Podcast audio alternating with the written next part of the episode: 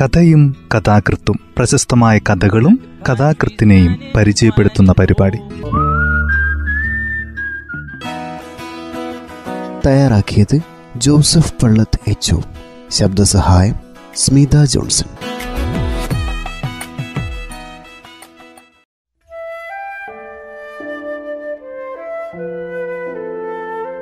മലയാളത്തിന്റെ പ്രശസ്തനായ എഴുത്തുകാരൻ പൊൻകുന്നം വർക്കിയുടെ തല പോകുന്നത് എന്ന ചെറുകഥയാണ് ഇന്ന് ഈ പരിപാടിയിൽ അവതരിപ്പിക്കുന്നത്.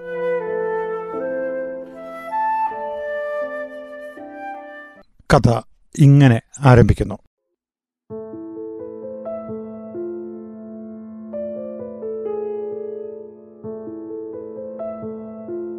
ആണുങ്ങളായ കുറെ ഈസും ചുണയൊക്കെ വേണം. വീട്ടിലിരുന്ന് കുരയ്ക്കാനല്ലാതെ ഇതിന് മണ്ണിനും ചുണ്ണാമ്പിനും കൊള്ളത്തില്ല. എന്റെ മാതാവേ ഇതിങ്ങടെ ഇടയെന്ന് എന്റെ തലയങ്ങടെ എടുത്തോണേ. അപ്പപ്പോ ഇതാരെ കൊണ്ട് പറ്റും? ഓരോ വീട്ടിലെ ആണുങ്ങൾ എന്തെല്ലാം ചെയ്യുന്നു? ഇത് ഭൂമിക്ക് പാരവും ചോറ്റിന് ചെലവും. എടീ ഒന്ന് പതുക്കെ പറയടി. ഇവിടെ കേട്ടാ പോരെ. കണ്ണഞ്ചേമ്പ് തിന്ന് ഇവിടെ തൊണ്ടന തുറന്നു പോയോ? തുറന്നേ ഇനി അടയ്ക്കാൻ പോരണ്ട. ഓ നമ്മുടെ ഒരു കോണം. എന്നെ കൊണ്ടൊന്നും പറയിപ്പിക്കരുത് കേട്ടോ. ഒറേതച്ചേടത്തി തുടങ്ങിയ പിന്നെ ചാക്കോച്ചേട്ടൻ മടുക്കുകയേ ഉള്ളൂ അവരുടെ ഖണ്ഡത്തിൽ നിന്ന് ഇരട്ടക്കുഴൽ നിന്ന പോലെ ശബ്ദ പരമ്പര പുറപ്പെട്ടു തുടങ്ങും. ഭർത്താവിന്റെ കൊള്ളരായ്മകളെപ്പറ്റി വളരെയധികം പരാതികളുണ്ട്. അവർക്ക് ഒരു സ്ത്രീ എന്തെല്ലാമാണ് അന്വേഷിക്കുക?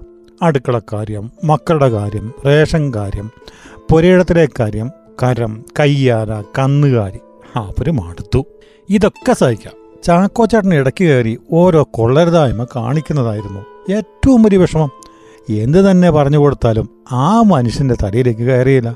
എന്നാലും ഗുണദോഷിക്കൽ നിർത്താൻ അവർക്ക് സാധ്യമല്ല. അത് ജയമോ പരാജയമോ എന്തു ആട്ടെ അവർക്ക് പറയണം. അവർ പറയും എനിക്കൊന്നും വെച്ചോണ്ടിരിക്കാൻ വയ്യ. എന്റെ ചങ്ക് കഴക്ക് ഇങ്ങനെയൊക്കെയാണെങ്കിലും അവർക്ക് ഭർത്താവിനോട് തികഞ്ഞ കൂറുണ്ട്. അത് ചാക്കോ അറിയാം അതുകൊണ്ടാണ് ഉറതച്ചേർത്തിയുടെ ഇരട്ടക്കുഴലിന് മുന്നിൽ അയാൾ കണ്ണടക്കുക പതിമൂന്ന് പ്രാവശ്യം ആ പതിവ്രത ഗർഭമേറ്റു. ഏഴ് പെണ്ണും രണ്ടാണും ഇപ്പോൾ ജീവിച്ചിരിക്കുന്നു. ഒടുവിലത്തേത് രണ്ട് മാൺകുട്ടികൾ മൂത്തവന് പത്തൊമ്പതും ഇളയവന് പതിനേഴും. മൂത്ത തോമാക്കൊച്ച് കല്യാണം കഴിച്ചിട്ട് കൊല്ലം രണ്ട് കഴിഞ്ഞു. ഈ വിവാഹം സംബന്ധിച്ചാണ് ചാക്കോച്ചേട്ടന്റെ പിടിപ്പുകേട് തലയിലെടുത്ത് വയ്ക്കുന്നത്. നന്നേ മെലിഞ്ഞ ശരീരപ്രകൃതമാണ് തോമാ കൊച്ചിന്. അയാൾ മെലിഞ്ഞവനാണെങ്കിൽ ഈർക്കിളിയിൽ വെള്ളയ്ക്ക കുത്തിയതുപോലെ ഇരുന്നു മത്തായിക്കുട്ടി തോമാ കൊച്ചിന് കണ്ടുപിടിച്ച പെൺകുട്ടിയെപ്പറ്റി ഉറവച്ചേട്ടിയുടെ വാക്ക്. കല്ലൊരൾ. അതുപോലുണ്ട്. ആ കല്ലുരലിന് രണ്ട് വയസ്സ് പ്രായക്കൂടുതലും ഉണ്ട്. ആ പെൺകുട്ടി അച്ചാമ്മയെ കണ്ട നാഴിക മുതൽ ഉറവച്ചേർത്തിയുടെ സമാധാനം കെട്ടുപോയി. മത്തായിക്കുട്ടിയുടെ കാര്യത്തിലെങ്കിലും ഈ കൊള്ളരുതായ്മ ആവർത്തിക്കപ്പെടുകയില്ല എന്നത് അവർ വിശ്വസിച്ചിരുന്നത്. അന്ന് മത്തായിക്കുട്ടിയുടെ വിവാഹ ദിവസമായിരുന്നു. രണ്ടാമത്തെ മരുമകളെ കാണാൻ അവർ കാത്തു നിന്നു. പെണ്ണും ചെറുക്കനും കെട്ടിയിറങ്ങി പടിക്കലെത്തി. എരിവിളക്കം നിറകേണ്ടി സമർപ്പിച്ചു. നെറ്റിയിൽ ലേപനം ചാർത്തി ആ മണവാട്ടിയെ സ്ത്രീകൾ പന്തലിലേക്ക് കയറ്റി. അടുക്കളയുടെ അടുക്കൽ ചെറുക്കനെയും പെണ്ണിനെയും കാണാൻ കൂടി നിന്ന പെണ്ണുങ്ങളിൽ ചിലരുടെ തോളിൽ കൈകുത്തി കാലിന്റെ തള്ളവരിൽ ഏന്തി വരഞ്ഞ് ഒറോത ചേർത്തി ഉത്കണ്ഠയോടുകൂടി ആദ്യമായി വധുവിനെ ഒന്ന് നോക്കി. ഒട്ടേറെ പ്രശ്നങ്ങൾക്ക് സമാധാനം കണ്ടുപിടിക്കേണ്ട ഒരു നോട്ടമായിരുന്നു അത്. അവരുടെ ഹൃദയം തകർന്നു. എന്റെ മാതാവേ ഇതിയാന്റെ ആയിരുന്ന കണ്ണ്? ഈ വീപ്പക്കുറ്റി? ഓ റോദ ചേർത്തിയുടെ കണ്ണുകൾ ഇരുട്ടുകാരി അയൽക്കാർ പെണ്ണുങ്ങൾ അവരുടെ വായു പൊത്തി. അവരെന്ത് ചെയ്യും? ഒരുത്തി കല്ലൊരൾ മറ്റേത് വീപ്പക്കുറ്റിയും. എന്തു പറ്റി? അടുക്കള നിന്ന് വല്ലോം വെച്ച് വിളമ്പി പെരുമാറണ്ടേ? മുല കൂടി മാറാത്തതിനെയാണോ വേണ്ടത്? അവർ ചോറ് തിന്ന് വളർന്നുകൊണ്ടാ ആ പുത്രിമാരെ ഓരോതച്ചേടത്തേക്ക് ഒരു തരത്തിലും സഹിച്ചുകൂടാതായി. കുടുംബത്തിലിരിക്കാൻ കൊള്ളാവുന്ന ഒരു മട്ടല്ല. മത്തായിക്കുട്ടിയുടെ ഭാര്യ മോനിയായിരുന്നു വലിയ തെറുപ്പി. ഒന്നുമല്ലെങ്കിൽ രണ്ടു കൊല്ലത്തെ പഴക്കമെങ്കിലും ഉണ്ടായിരുന്നു മൂത്തവൾക്ക്. മോനിയോളം തന്നെ വായാടിയായിരുന്നില്ല അച്ചാമ്മ. വന്നതിന്റെ പിറ്റേ ദിവസം മുതൽ മോനി തലയിൽ കയറ്റം തുടങ്ങി. അവൾ ഒരു ലക്ഷണം കെട്ടവളും. മുറ്റമടിച്ചെടുത്തുകൂടി നടന്നാൽ അവളുടെ കാലടി മുഴുവൻ നിലത്ത് പതിയുകയെ. നടക്കുമ്പോൾ ഭൂമി കുലുങ്ങും. ചടുചട ഞൊട്ട കേൾക്കും. വെട്ടുപോത്ത് നോക്കുന്നത് പോലെ നോട്ടം. കവളിലൊക്കെ ഒരു വക വല്ലാത്ത മുഖക്കുരു. എട്ടുനാടും പൊട്ടുന്ന പോലെ ഒരു ചിരി. വന്നതിന്റെ പിറ്റേ ദിവസം മുതൽ തുടങ്ങി അവൾ കുശുകുശുപ്പ്. ആരിരുന്നാലും ഒരു കീഴ്വഴക്കമില്ല അല്പനേരം കിട്ടിയാൽ കണ്ണാടി എടുത്തു വെച്ച് നോട്ടമായി. പൗഡർ ചീർപ്പ് സോപ്പ് കണ്ണാടി എന്ന് വേണ്ട. പതിനായിരക്കാർ പെണ്ണുങ്ങളുടെ പദവിയാ. ഒരു വക പൂവെള്ള റേന്ത പിടിപ്പിച്ച ബോ ബോഡി മുറുക്കി നേരിയ തുണി കൊണ്ടുള്ള ചട്ടയുമിട്ട് മോനി നിൽക്കുന്നത് കാണുമ്പോൾ ഒറോത ചേർത്തി കരിയിളക്കം ആ പെൺകുട്ടികളുടെ താളത്തിനൊപ്പിച്ച് തുള്ളാൻ ചാക്കോച്ചേട്ടന് വിഷമമില്ല. അക്കാര്യം ഓർക്കുമ്പോൾ ഒറോതച്ചേടത്തിയുടെ പല്ല് ഞെരിയും അതിനുവേണ്ടി ആ തള്ളം ഭർത്താവിനെ പലവട്ടം ഗുണദോഷിച്ചിട്ടുണ്ട്. ഇണക്കിയിട്ടുമുണ്ട് പിണക്കിയിട്ടുമുണ്ട്. എന്നാലുമുണ്ട് അയാൾക്ക് അവരുടെ അടുക്കൽ ഒരുതരം പല്ലിലി പെൺകുട്ടികൾക്ക് ഗൗരവം വിട്ടുകൊടുക്കരുതെന്ന് പറഞ്ഞു പറഞ്ഞ് അവർ മടുത്തു. പെൺകുട്ടികളെ അവരുടെ മുഖത്തു നിന്ന് മനസ്സിലാക്കാൻ ഒറ്റ നോട്ടമേ വേണ്ടു. ഒറോത ചേർത്തിക്ക് അവർ രണ്ടും ഇങ്ങനെ ഒത്തു വന്നതിൽ ആ മാതാവ് ദുഃഖിച്ചു. അവരുടെ കൂട്ടത്തിൽ ആണുങ്ങൾ വാഴുകയില്ല എന്നുള്ളത് ആ തള്ളയ്ക്ക് തിട്ടമുള്ള കാര്യമായിരുന്നു.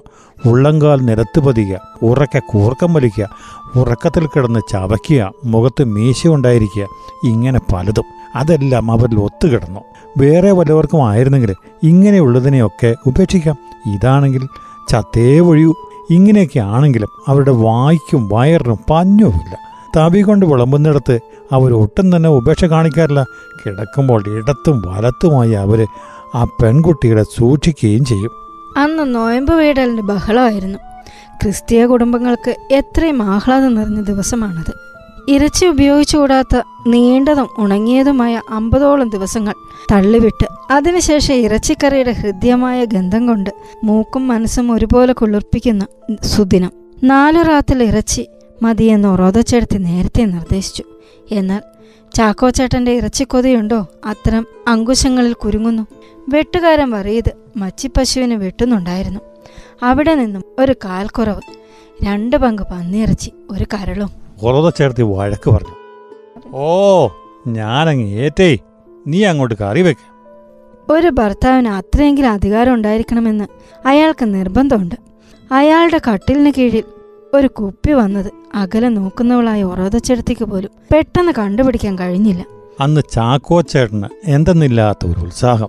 വെള്ളമാറി അറവാതിന് ചുവട്ടിൽ ചൗരം കൊണ്ടും മുറുക്കുകൊണ്ടും തെളിഞ്ഞ മുഖത്തോടുകൂടിയിരുന്ന ആ സന്തുഷ്ടനെ കണ്ട് ജോലി തിരക്കിനിടയിൽ പോലും ഒറോത ചേർത്ത് ചിരിച്ചുപോയി. അഞ്ചെട്ട് മാസത്തിനിടയിൽ അവർക്ക് അങ്ങനെ ഒന്ന് ചിരിക്കാൻ കഴിഞ്ഞിട്ടില്ല. കോപിക്കാനല്ലാതെ ചിരിക്കാനോ കരയാനോ അവർക്ക് നേരമില്ല. അന്ന് ഉച്ചയൂണിന് കുപ്പിയിൽ നിന്ന് അല്പം ഒഴിച്ചു വെച്ചുകൊണ്ട് ആ പ്രേമധനൻ പ്രിയതമയെ വിളിക്കുകയുണ്ടായി. അത് എന്നും ഉള്ളതല്ല വല്ലപ്പോഴും ഒരിക്കൽ മാത്രം. അതിൽ ഉറത ചേർത്തിക്കും പങ്കുകൊള്ളാം. നേരെ സന്ധ്യ ആയപ്പോൾ തന്നെ വെള്ളയപ്പത്തിന്റെ ജോലി പൂർത്തിയായി. അന്ന് രാത്രിയിൽ കൂടിയാൽ ഒന്ന് മയങ്ങാൻ മാത്രമേ പെണ്ണുങ്ങൾക്ക് നേരം കിട്ടൂ.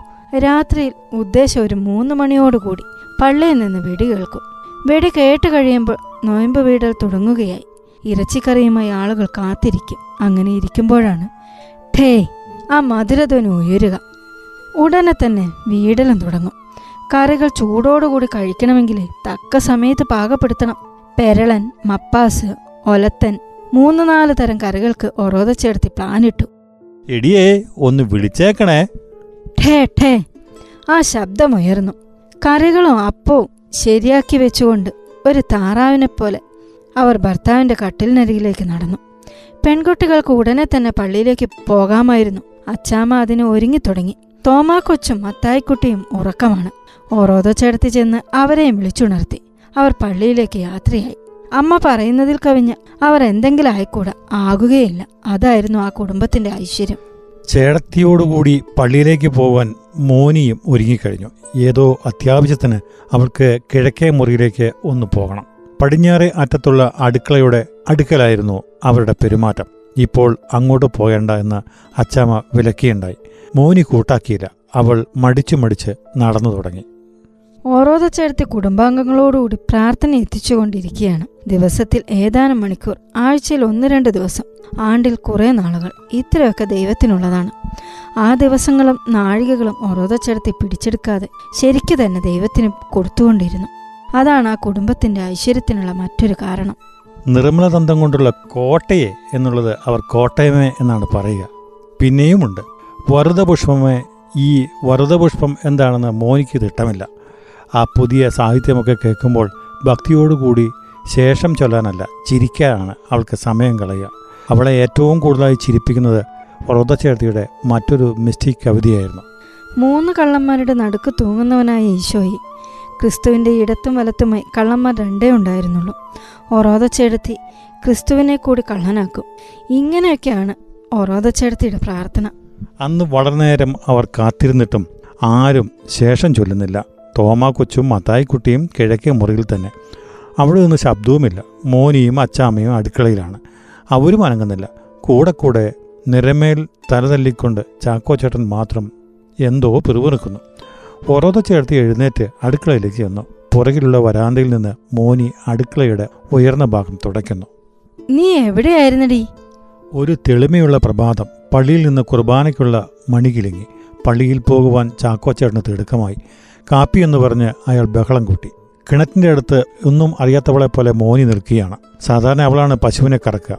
അല്ല നീ പശുവിനെ കറക്കുന്നില്ലേ? എന്നിട്ടും അവിടുത്തെ അരകല്ലോ മോനിയോ അനങ്ങിയില്ല. തൊഴുത്തിലേക്ക് പോകുവാൻ ഓരോതോ ചേർത്ത് തന്നെ മൊന്ത കഴുകിത്തുടങ്ങി. ആ ജോലി ചെയ്തുകൊണ്ടിരുന്നപ്പോൾ അവർ പശുവിനോട് ചോദിക്കേണ്ടായി പശുവേ നീ ഇങ്ങോട്ട് വാ. ഇപ്പം അങ്ങനെയാണല്ലോ നടപ്പ്. പാളയുടെ അടുക്കലേക്ക് കിണറാ. തല ചീകിക്കൊണ്ട് മോനി കിണറിന്റെ അടുക്കൽ നിൽക്കുകയായിരുന്നു. അവളുടെ കാൽച്ചുവട്ടിൽ ഒരു പിടക്കോഴി പറക്കമറ്റാത്ത കുഞ്ഞുങ്ങളോടുകൂടി നിന്നു. പോ കോഴി പോ. നേരം പാതിര കഴിഞ്ഞു. ആകാശത്തിൽ അവിടെ ഇവിടെ ചില മേഘങ്ങൾ അനങ്ങുന്നു. പർവതങ്ങൾ അറിയാതെ അമ്പിളിയെ ചുംബിക്കാൻ തിരമാല മണൽത്തട്ടിൽ കയറി നിന്ന് അതിരം നീട്ടി. ഉറത ചേർത്തി നല്ല ഉറക്കമാണ്. തട്ടിൻ പുറത്തു നിന്ന് ഏതോ ഒന്ന് പൊത്തോ എന്ന് ഒരു വീഴ്ച. ആ മാതാവ് ഞെട്ടിയുണർന്നു അത് കള്ളന്മാരുടെ ഒരു വക കാലമായിരുന്നു. അയ്യോ ഓടി വരണേ. കള്ളം കേറിയേ. അവർ അവരുടെ ഇരട്ടക്കുഴൽ സാക്ഷിയില്ലാതെ തുറന്നു. തീപ്പെട്ടി ഇരിക്കുന്നിടത്ത് കൈ ചെല്ലുന്നില്ല. കൈ ചെല്ലുന്നിടത്ത് തീപ്പെട്ടി അടുക്കുന്നില്ല. അവരുടെ ശരീരം സ്തംഭിച്ചു. അടുക്കളയുടെ കഥക് തുറന്ന് ആരോ ഒരാൾ വെളിയിലേക്ക് ഒറ്റ ഓട്ടം. ഒരു കൈയിൽ മുണ്ടുമായി ചാക്കോച്ചേട്ടൻ ഓടിയെത്തി. ഒടുവിൽ ആ കുടുംബനാഥൻ ഭാര്യയോട് ചോദിക്കണ്ടേ എടീ നിനക്ക് ആ വെട്ടുകത്തിയെടുത്ത് തലക്കിഴ വെച്ചോണ്ട് കിടക്കാമല്ലായിരുന്നോ ഒരു വെട്ട് കൊടുത്താൽ തല ദൂരെ കിടക്കണം. അറിഞ്ഞോ? അന്ന് നേരത്തെ പ്രാർത്ഥനയും അത്താഴവും കഴിഞ്ഞു. ഓരോതച്ചെടുത്തി തിണ്ണയിൽ ഭർത്താവിന്റെ അടുക്കലിരുന്ന് വെറ്റില തെറുത്തുകൊണ്ട് ഓരോ കാര്യം പറയുകയാണ്. പെൺകുട്ടികൾ പായ് വിരിക്കാൻ അടുക്കള തൂത്തുവാരുകയും ഏതോ ചിന്തയിൽ മുഴുകി മത്തായിക്കുട്ടി കിഴക്കേ മുറിയിൽ അങ്ങോട്ടും ഇങ്ങോട്ടും നടക്കുന്നു. മോനിപ്പെണ്ണിന്റെ അധിക പ്രസംഗത്തെപ്പറ്റിയാണ് ഒറോതച്ചെടുത്തിയുടെ സംസാരം. പക്ഷികൾ മരക്കൊമ്പുകളിൽ ഇണകളോട് ചേർന്നിരുന്ന് മയങ്ങുന്നു. പോയൊന്ന് നടു നേർക്കട്ടെ. അച്ചാമ്മ ഉറങ്ങിക്കഴിഞ്ഞു. അവൾക്ക് കണ്ണിന്റെ അറ്റത്താണ് ഉറക്കം. മോനി കണ്ണടച്ചുകൊണ്ട് അങ്ങനെ കിടക്കുകയാണ്. അവരുടെ കിടക്കുകൾക്ക് മധ്യത്തിലായി ഒറോതച്ചേർത്തിയുടെ പായും വിരിച്ചിരുന്നു. മോനിയുടെ തലയിണക്കീഴിൽ നിന്ന് തീപ്പെട്ടിയെടുത്ത് അവർ സ്വന്തം തലയിണക്കീഴിൽ സൂക്ഷിച്ചു. വിളക്കും തലയണയോട് അടുപ്പിച്ചു ചോദിച്ചു. അത് ഊതിക്കെടുത്താൻ തുടങ്ങിയപ്പോഴാണ് വെട്ടുകത്തിയുടെ കാര്യം ഓർക്കുക. വെട്ടുകത്തി കാണുവാനില്ല. അടുക്കള മുഴുവൻ അവർ പരിശോധിച്ചു. എടേ മോനിപ്പെണ്ണേ എരുമ മറിഞ്ഞിരിക്കുന്നത് പോലെ മറഞ്ഞിരിക്കുന്നു. തകരവിളക്കുമായി നടന്ന് നിലവറയിൽ ഒരിടത്തു നിന്ന് അവർ വെട്ടുകത്തി കണ്ടുപിടിച്ചു. അത് തലയിണയുടെ കീഴിൽ വെച്ച ശേഷം വീണ്ടും അവർ കിടന്നു. സാക്ഷ്യം നീക്കുന്ന കാര്യം അപ്പോഴും അവർ മറന്നുപോയി. കിടക്കുന്നതിന് മുമ്പായി ചാക്കോച്ചേട്ടൻ അന്വേഷണത്തിനായി നടന്നെടുത്തു. അടുക്കളയുടെ വാതിൽപ്പടിയിൽ ചവിട്ടി നിന്നുകൊണ്ട് അയാൾ അന്വേഷിച്ചു. എടേ എടിയേ. ഉം. വാക്കത്തി തലക്കീഴി വെച്ചോ? വെച്ചു. തീപ്പട്ടിയോ? തീപ്പെട്ടിയും വെച്ചു. താച്ചാവൊക്കെ നോക്കിയോ? നോക്കുവാ. ആ പിതാവിന് സമാധാനമായി. കിഴക്കേ മുറിയിൽ ഒരു കാരാഗ്രഹത്തിലെന്ന പോലെ വല്ലാത്ത ഇരുട്ടും തണുപ്പും. അതിലെ തടവുകാർ ഉറങ്ങിയിട്ടില്ല. ഉറങ്ങിയതുപോലെ കണ്ണടച്ചുകൊണ്ട് കിടന്നു. മോനി തലയുയർത്തി സാക്ഷയുടെയും വെട്ടുകത്തിയുടെയും കാര്യങ്ങളിൽ ഉറപ്പുവരുത്തി മടങ്ങാൻ തുടങ്ങിയ പിതാവിനോട് അവൾ പറഞ്ഞു പിന്നെ അപ്പാ ഒരു കാര്യം. തല പോകുന്നതേ മക്കടെ ആയിരിക്കും. കഥ ഇവിടെ അവസാനിക്കുന്നു.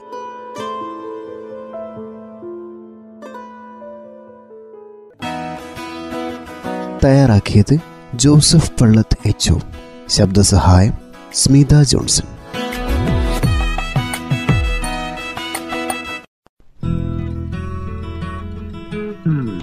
കഥയും കഥാകൃത്തും പ്രശസ്തമായ കഥകളും കഥാകൃത്തിനെയും പരിചയപ്പെടുത്തുന്ന പരിപാടി.